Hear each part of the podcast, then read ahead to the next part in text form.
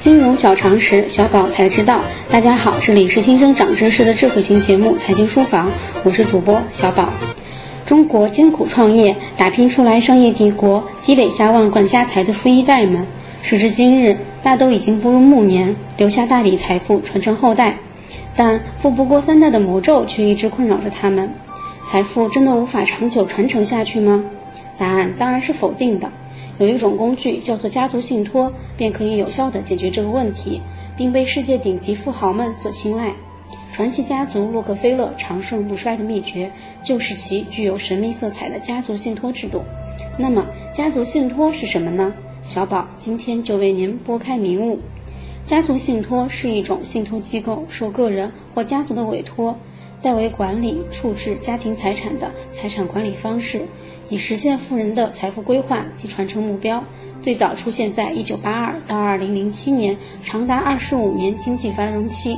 被称为美国第二个镀金年代后的美国。家族信托资产的所有权与收益权相分离，富人一旦把资产委托给信托公司打理，该资产的所有权就不再归他本人，但相应的收益依然根据他的意愿收取和分配。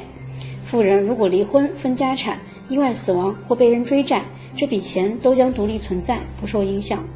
家族信托能够更好地帮助高净值人群规划财富传承，也逐渐被中国富豪认可。家族信托的管理期一般都在三十年以上。与国内常见的集合信托不同，家族信托是为高净值客户专门定制的产品，不设置预期年化收益率，也没有规定好的投资项目，而是根据客户的风险偏好去配置投资产品。家族信托受到众多富豪青睐，主要是由于它具有以下特点。我们使用实例为大家说明：一、隔离债务风险。有一太阳能大王荣老板，因为跟上了绿色能源的风口，成为了中国首富。但好景不长，当市场急转时，公司资金链断裂，一下子没撑得过去，公司宣告破产。结果，荣老板的财富来得快，去得也快。如果使用家族信托，债务风险不会传染到已投资的家族信托资产，可保障日后东山再起，避免离婚影响公司运作。土豆网在申请 IPO 之际，CEO 王威与妻子闹出离婚。此次离婚导致 IPO 失败，王威被分掉大笔公司股权。最终，在土豆和优酷合并后，年仅三十九岁的王威只能无奈退休。但使用家族信托，离婚不会分割信托内的资产，不影响公司的大股东的投票权和运作。三、高度保密性，保护隐私。SOHO 中国公司股权为信托持有，家族信托没有义务及权利向他人透露信托信息。四、避免家族争产。香港富豪霍英东生前订立的遗嘱，二十年不得动用他的遗产。到了零六年，霍家后人为遗产闹上法庭，官司至今未解决。但使用家族信托不会破坏法律，保障力度大，避免家族争产纠纷。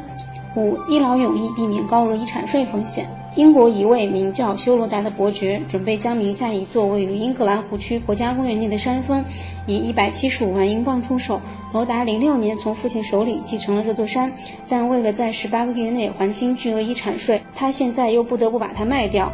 虽然内地遗产税还没开征，但遗产税已经被写入三中全会草稿，一千万以上的要面临征百分之五十的税。信托资产不属于遗产，所以法庭是无权干涉的，永远不用担心遗产税的问题。六、灵活分配控制挥霍，家族信托可控制遗产的用途、分配的条件和时间，并且法律保障其严格执行。你可以规定让子孙们每年上坟烧钱才能领钱，也可以规定身边的女性不得改嫁才能领钱，也可以规定二代三代们必须考取名校、不争产、不赌博才可以领钱等等。七。保护资产完整传承。香港营业巨亨邵逸夫的儿子对家族生意没有半点兴趣，邵氏的资产最终决定交给专业机构进行打理。邵氏二代一生富足。然而，由于中国的家族信托起步较晚，因此在发展阶段上仍处于早期。国内高净值人群在设立家族信托方面通常会存在一些顾虑。一方面，客户由于对家族信托不了解，也没有十分突出的传承或是对财产进行保护的需求，因此更为关注收益率。而投资收益并非家族信托最主要的功能。其次，由于目前国内家族信托在法律法规方面缺少实施细则、司法解释以及相关判例，客户对于信托对财产的保护程度仍存在质疑。此外，国内目前开展家族信托业务的机构能力也是参差不齐，有一些独立的家族办公室，其客户群体在资产量和复杂程度上会比信托公司的客户群体要求更高，因此涉及的信托方案会更加复杂，有些甚至会涉及离岸和在岸相结合的信托架构。当然，也存在一些资质较好的信托公司已经将家族信托业务战略性发展业务进行重点布局，也有些信托公司受限于技术能力、公司内部的分段计价方法、及其效应不明显等因素，家族信托业务发展缓慢。那是不是每一个家族信托都能够帮助我们进行财富传承和风险规避呢？